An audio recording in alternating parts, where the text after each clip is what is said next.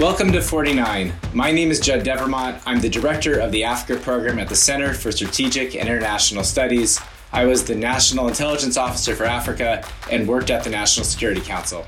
And I'm Nicole Willett. I'm Chief of Staff at the Open Society Foundation and, like Judd, have served at the National Security Council as well as the U.S. State Department and Senate Foreign Relations. This podcast has everything you need to know about U.S. policy towards sub Saharan Africa. What happened in the past? What should the Biden administration do? Plus, we promise to deliver the goods in 15 minutes or less, one country at a time. This episode is about Zimbabwe, and we are joined by Ambassador Johnnie Carson, the former Assistant Secretary of State for Africa and National Intelligence Officer for Africa, as well as U.S. Ambassador to Zimbabwe, Uganda, and Kenya.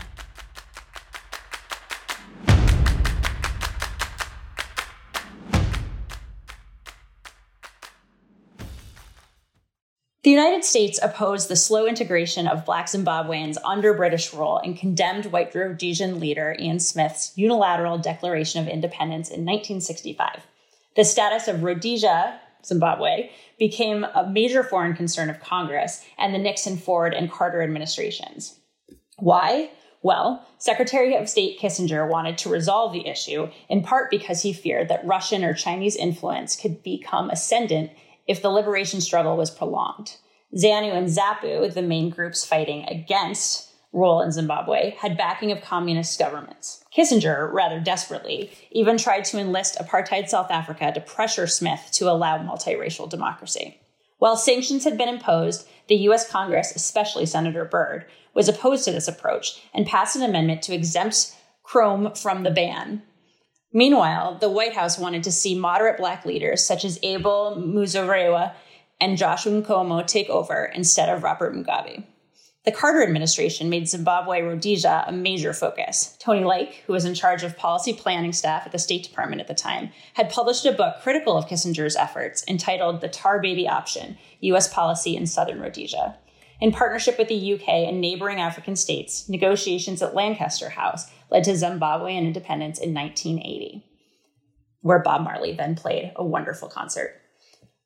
Mugabe became Prime Minister of Zimbabwe in 1980 and President in 1987.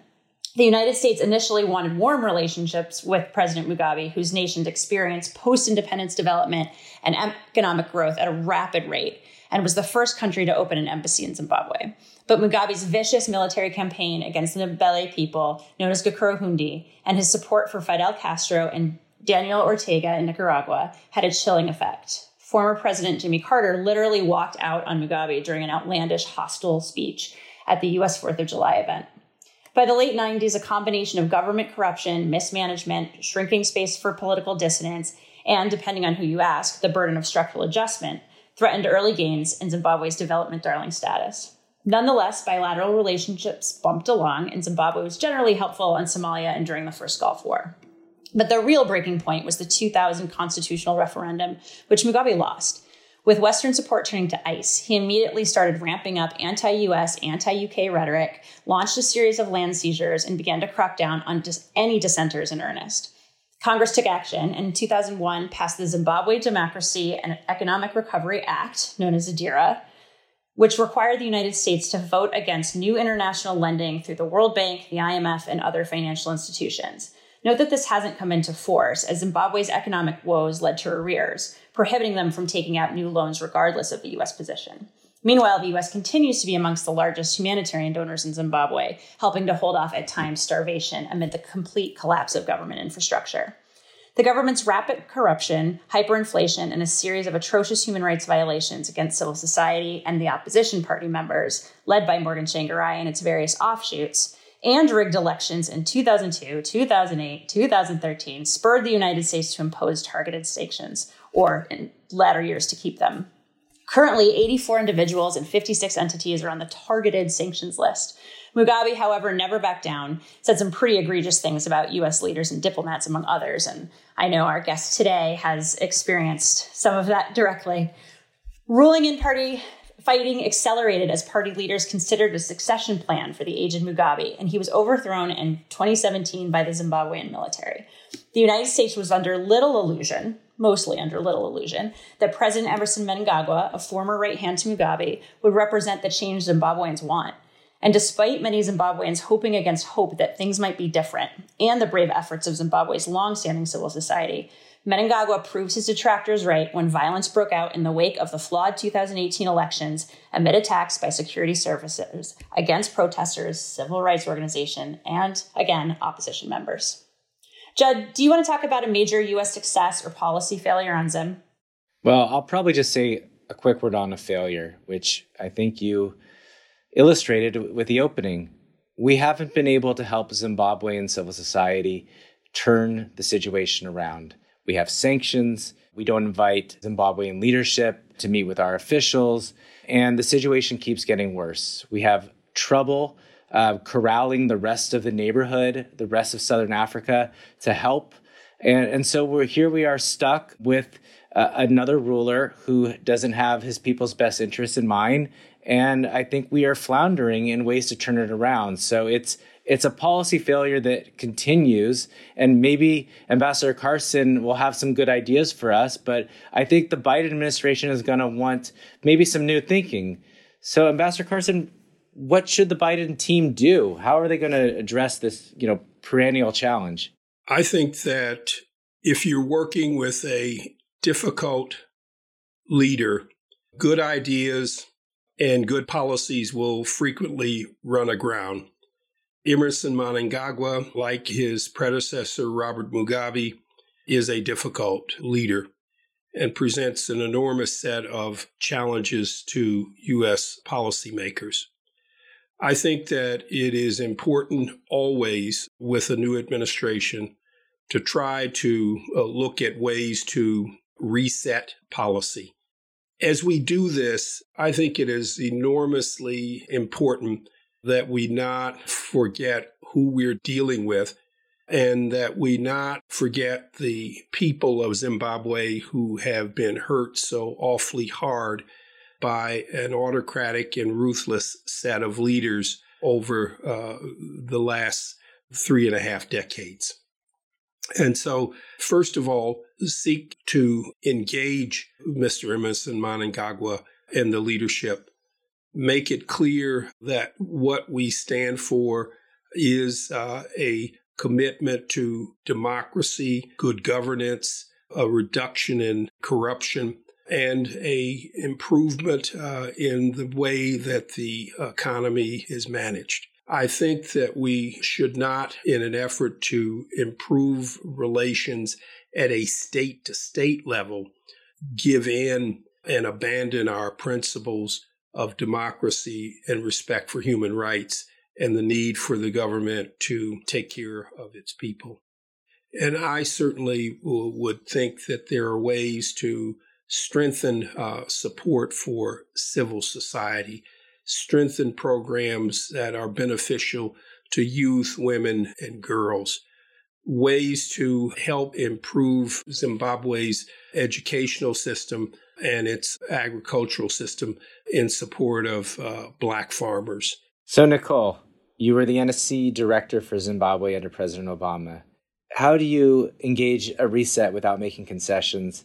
how do you defend our principles and values you know while trying to uh, do many of the things that ambassador carson just laid out what would be the way that you would lead the interagency on this one Thanks. Yeah. And I do think Ambassador Carson really nailed this one. So, in support of civil society, we need allies in Congress, and we have them. I think the Biden administration needs to turn towards those members of Congress who do care about the continent, and some of them, particularly Zimbabwe, and look to really push forward democracy and governance, and of course, humanitarian support for Zimbabwe so we can continue to strengthen civil society and support the road that they want to take as opposed to one that is dictated by us. Civil society in Zimbabwe has been strong. It is true that they have struggled to turn the entire corner, but they have some real sophisticated practitioners there, and we need to be supporting them as much as possible. In 2008, which was arguably the biggest crisis that Zimbabwe has gone through in recent years, it was civil society that was able to step in even during a ban on NGOs and provide support to Zimbabwean citizens who were in real need. But I will also, to echo Johnnie, say one of the hardest things sometimes to do with the interagency and diplomacy is to do nothing. Now, I'm not arguing we do nothing on Zimbabwe, but like Johnnie says, I think we have to be really careful about red herrings because otherwise we do stand in the way of potentially abandoning what has been a long term signal that human rights in this country matter. Now, of course, there's inconsistencies with other parts of the world, and we have to keep that in mind. But civil society and opposition figures in Zimbabwe have told us for a long time that they continue to need our stalwart support on those issues. So this means things like not getting pulled into a complicated fight with the government of Zimbabwe on sanctions and whether sanctions are the ultimate reason that Zimbabwe has struggled. They're not. And I think that many Zimbabweans know that um, from my experience on the ground. And it's not going to be a, a fruitful discussion. I do think, like Johnnie said, there are other places where we can engage with youth, with young people potentially in both parties who are coming up and are interested in thinking about what best practices are um, in terms of governance. I also think we really need to keep an eye on security sector reform and openings there. It's been a tough road. The security sector is a real problem, as we've discussed already. But I do think if there are personal relationships, not unlike in Malawi, that we can learn to exploit, that that could be useful. And finally, really important to keep a close eye also in the security sector section about what happens with these recent conversations between the president of Zimbabwe and the president of Mozambique around this emergent conflict in northern Mozambique, Cabo Delgado. There is some discussion there about those security organizations working together. Neither of them have a great reputation on aptitude, and we really do want to keep an eye on that. Ambassador Carson, you know, one big idea that Nicole said is do nothing. Um, do you have a crazy idea or a big idea that you want to put on the table that changes the way we engage with Zimbabwe? I think that there are a couple of things that fall down the normal track of diplomacy that ought to be revived and revisited. And that is to work with Zimbabwe's SADC neighbors, particularly its largest and its most important neighbor, South Africa, to try to uh, exercise uh, more diplomatic attention on the issues uh, of Zimbabwe and try to encourage South Africa, Namibia, Botswana, and Zambia, uh, and even Malawi under its new leadership to try to get all of them to impress upon Zimbabwe the need to change. All of those uh, governments that I've mentioned, Botswana, South Africa, Namibia, and Malawi, all have democratically elected presidents, all of them in good standing. And these are the individuals who can also be of major concern. Other big ideas that are, are different.